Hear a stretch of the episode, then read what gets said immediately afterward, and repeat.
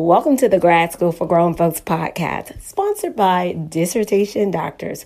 We transform the writer and their writing. Check us out at dissertationdoctors.com. Welcome to another episode, guys. Today's episode is all about narrowing down your vision. Yeah, got a question for you.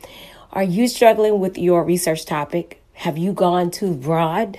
Well, if so, my friend, this episode is just for you. Let's dive in.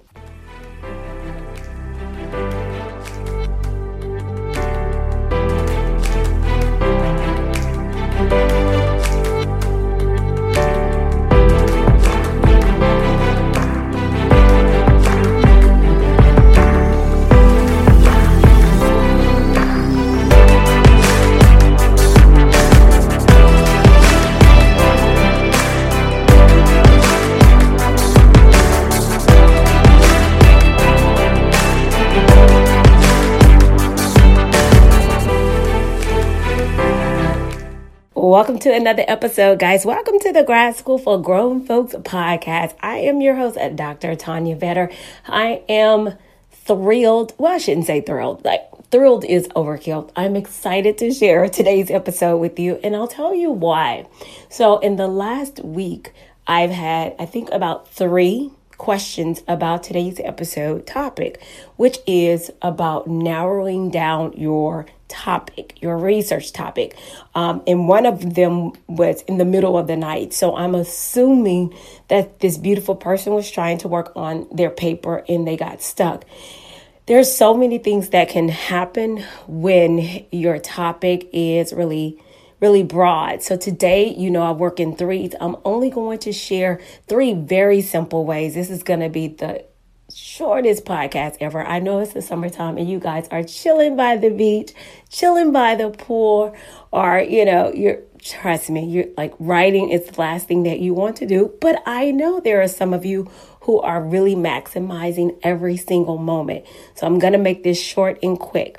But, and I'm going to give you like one or two examples of how you can easily, easily, easily uh, narrow down your um, and not so much as your your topic. I'm going to talk about the title because it's it's interesting how they actually pair together.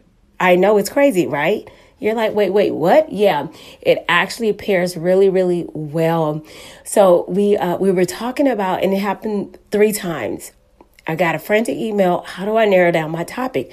And one of the things I always ask is, okay, what is, what's your title? I start there. Um, because that's a huge indication of where I can see the problem, right? Because it'll be too, it'll be real, you know, very, very general, okay? And so, one of the first ways you can really narrow down that topic is number one, identify who your participants are going to be in your title.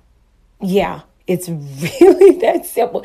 So, for instance, if you want to start with a general topic, I would say something as simple as okay, I want to use the subject mindfulness because that was like my jam when I was uh, a teacher and when I did my study because teachers was so stressed out, right?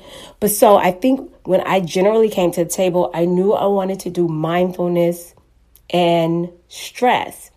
But that is so general, right? Too broad. So the first thing I want you to do is identify who your participants are in your title. So if I'm talking about mindfulness and stress, whose stress? Is it teacher stress? Is it leaders uh, or principal stress? Is it counselor stress? Is it uh, is it the student stress? Whose stress? So then I add the piece in there. Okay, it's teacher stress. Okay, yeah, good. So look at your title. And if I look at your title, I want to ask you a question Will I know who your participants will be in your study just based off your title alone, right? When you figure that piece out, you've just narrowed down your study just a tad bit, my friend. I know. Easy, right? All right, let's go a step further.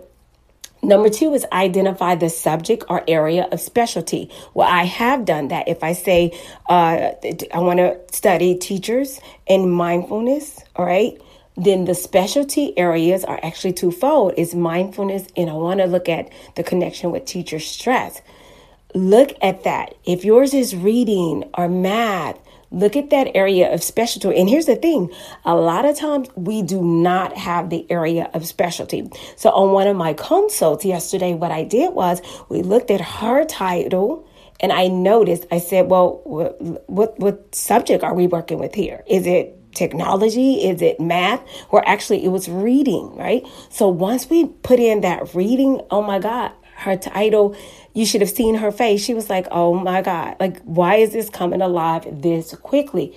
It can happen that quickly, all right?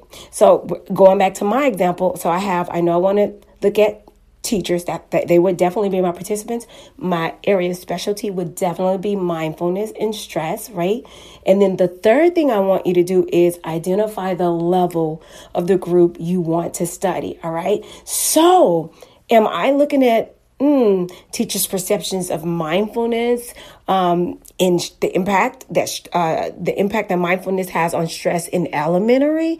Am I looking at it in secondary? All right. So once I make that distinction, I have officially narrowed down the group I want to really take a look at. When you do this, I'm telling you, you know, I am grounded every time. And I think that is the only way I can say it. I am grounded every single time someone tells me I feel so relieved now that I've talked to you, right? Um, I'm just grateful. I'm grateful, grateful, grateful that I have been in your shoes enough to know I was right where you were, right? And honestly, these things just develop over time, and they're things that you are coached into, uh, into knowing how to do and what to look for. So, a clean version of that would be teachers' perceptions of mindfulness practices on uh, teacher stress in Title One schools, right? That could be that's a clean one. That is a narrowed down study. That's it right?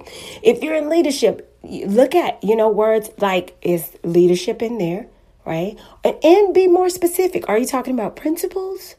Right? Because get remember you get to define what that is later on in your study, all right? If you're a counselor, same thing. The impact of mental health, professional development, right? In primary schools, on teachers. You just have to really narrow down by number one, identifying who your participants will be in your title. Number two, identify the subject or the area of specialty. And then number three, identify the level of the group you want to study or the setting that they will be in. And that's it.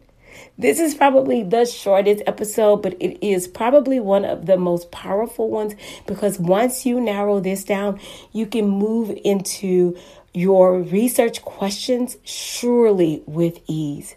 I hope this episode has served you well. You guys know what I say. You decided to do this. So if you're going to do it, look, have fun and do it well. See you next time.